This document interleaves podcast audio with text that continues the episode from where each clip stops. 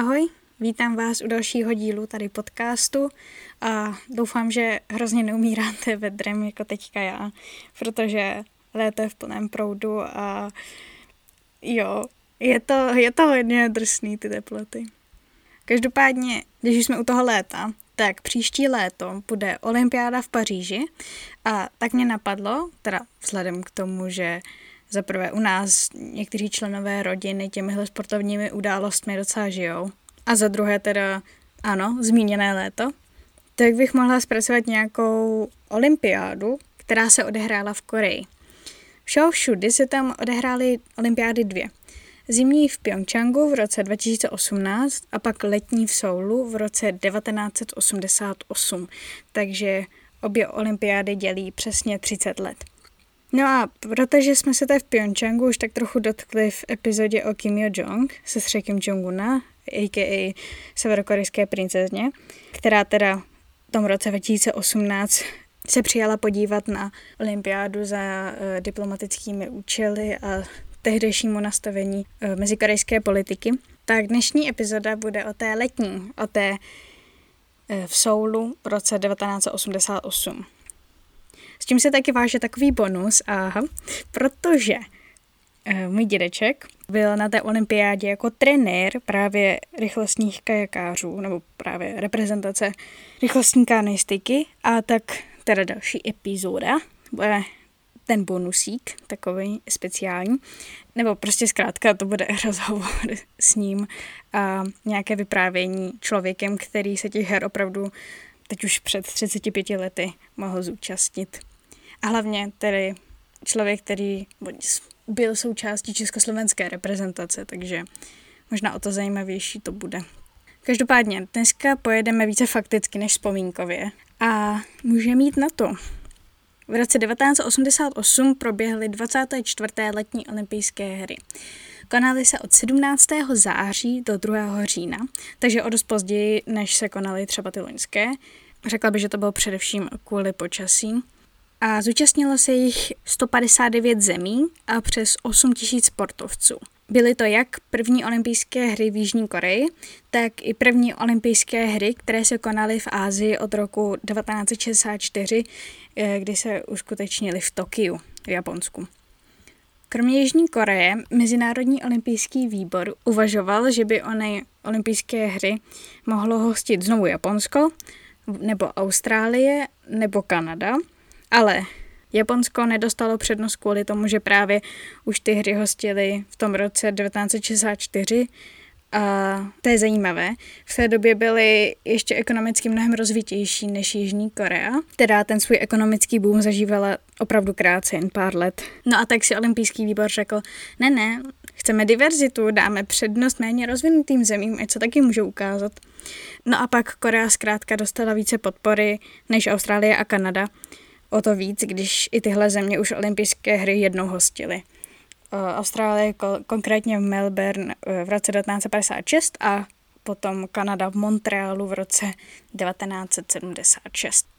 Tak, jsme v situaci, kdy Jižní Korea je poprvé hostitelem olympijských her. Jak to tam vypadá? No, v únoru toho roku se zrovna vystřídali Chon Tu-hwan, dlouholetý de facto diktátor, který se tehdy hodně na jednu stranu hodně zasloužil za ten ekonomický boom, který teda na přelomu 70. a 80. let v Koreji nastal, ale na druhou stranu se také nechválně prostlul takzvaným Kwangjuským masakrem, nebo událostí 518, kdy v Kwangju, což je jedno um, jeho korejské město, kdy zkrátka nechal proti demonstrujícím civilistům poslat ozbrojené vojenské složky. Za tady tenhle ten masakr si původně vysloužil trest smrti.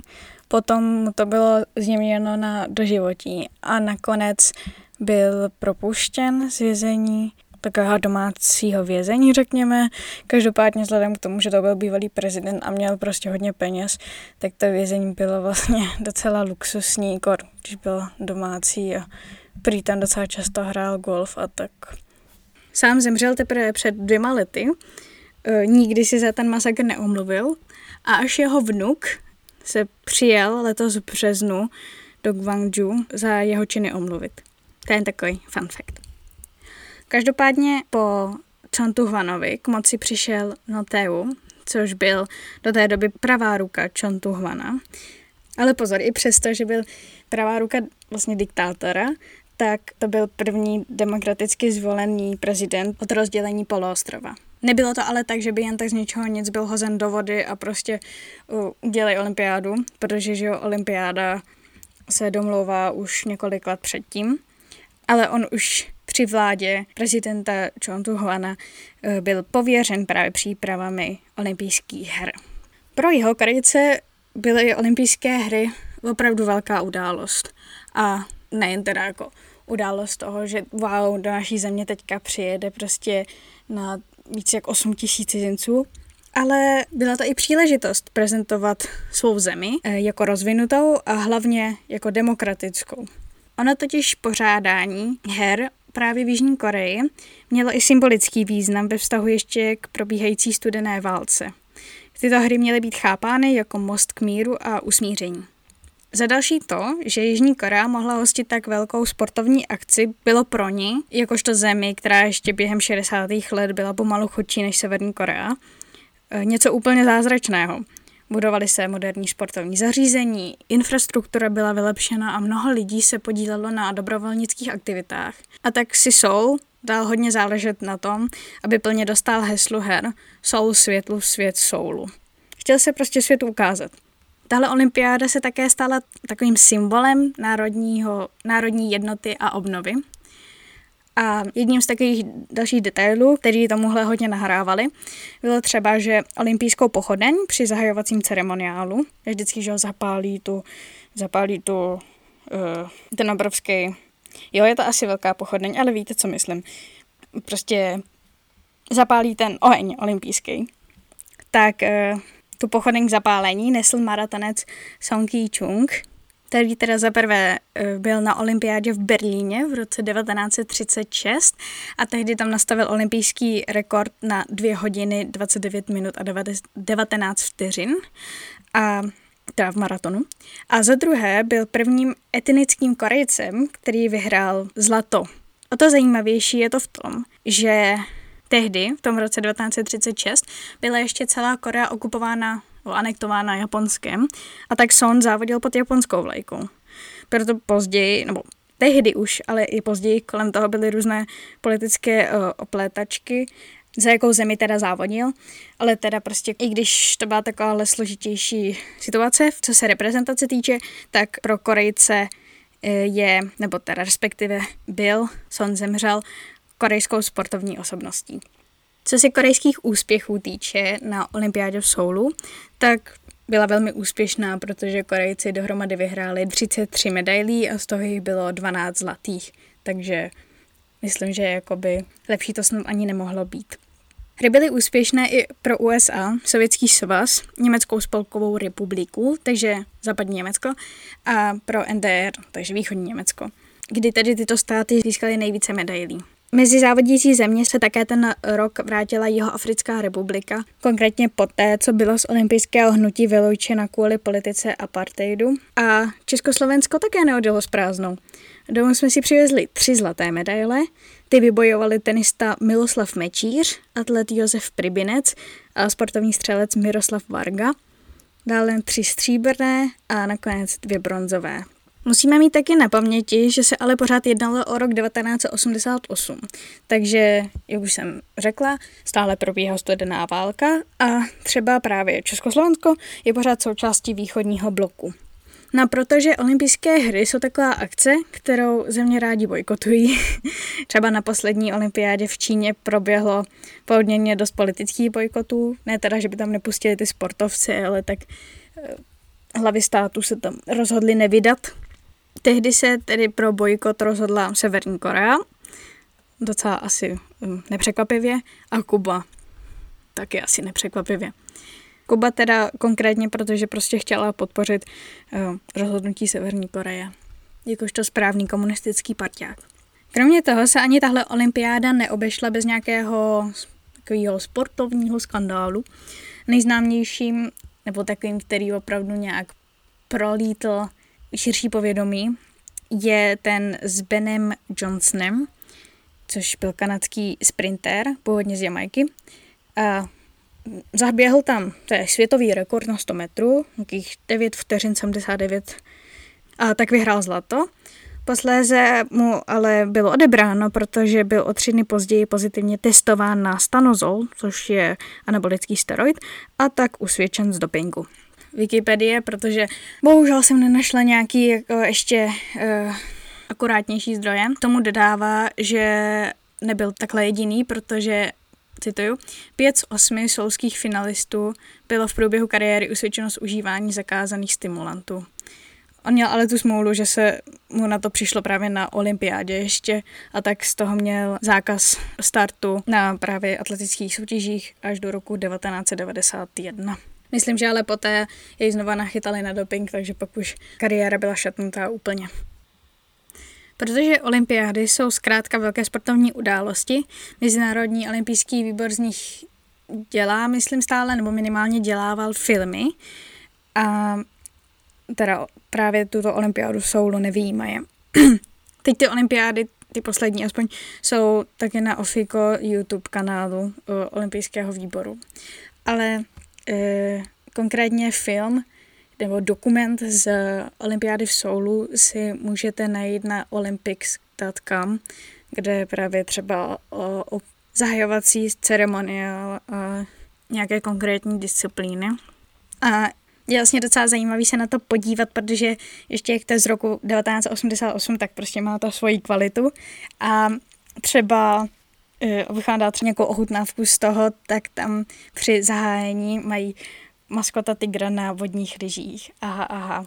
A nebo třeba po hodině 38, myslím, se tam můžete podívat na příchod československé delegace, když se podíváte na ten zahajovací ceremoniál. Je to docela, jakoby, je to vlastně zajímavé to takhle sledovat o 35 let později. Ještě teda k tomu zahajovacímu ceremoniálu. Tak je docela častý, že právě na něm vystoupí nějaká hvězda té dané země, nebo tak, jakoby zpěváci nebo nějaký hudebníci. A právě tehdy, v tom roce 88, to byla uh, korejská kapela nebo kvartet, který si říkali Koreana. Uh, původně si říkali Arirang Singers, ale potom se přejmenovali na Koreana. Přičemž tedy uh, jen krátce o nich, tak vznikly v roce 1962 uh, a byly jako nejznámější druhé polovině 70. a v 80. Taková jakoby uh, popíko, elektronicko, taková uh, baladičky, řekněme. A prostě mixley, mixley kvartet, i chlapy, i ženský. A teda hodně se proslavili písní Hand in Hand, kterou právě zpívali na tom zahajovacím ceremoniále. A vy teda teďka můžete slyšet v pozadí, tak si ji hodně vychutnejte.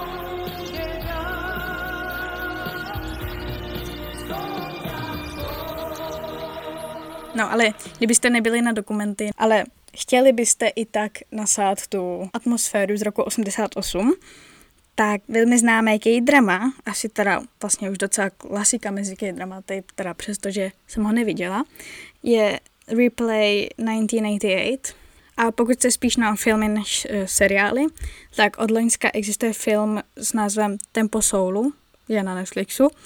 A když si půjčím anotaci z ČSFD, tak před olympiádou v Soulu v roce 1988 se nesourodá parta jezdců a mechaniků v utajení snaží rozbít zločineckou organizaci, která pere obrovské sumy peněz. Oba dva kinematografické kusy se týkají především, teda vlastně hlavně atmosféry toho roku 88, prostě zkrátka 80 Koreje s olympiádou to bohužel nemá nic moc společného. Přesto ale je prostě z toho cítit nějaká ta otevřenost a hrdost toho, že ta země může se takhle konečně ukázat světu, jak se vypracovala a jak je připravená vstoupit do toho, řekněme, globálního společenství, když to takhle zaobalí. Na Instagram vám dám uh, fotku toho maskota a takový dobové fotky, jestli najdu, protože to je zkrátka hrozně zajímavé koukat se takhle zpátky do historie na nějakou obrovskou akci, takže se to určitě můžete pak podívat. To je asi všechno uh, ode mě k olympiádě. Jak už jsem říkala, příště bude ten rozhovor, takže to bude víc hmatatelnější v tom, že to budou prostě vzpomínky. Takže řekněme, že tohle byl takový faktický základ a Kdyby vás to zajímalo, tak se určitě podívejte na ten dokument nebo minimálně zahajovací ceremoniál, protože tento zachycuje fakt krásně. No takže tak, těším se na vás příště u rozhovoru. Tak se mějte. Ahoj!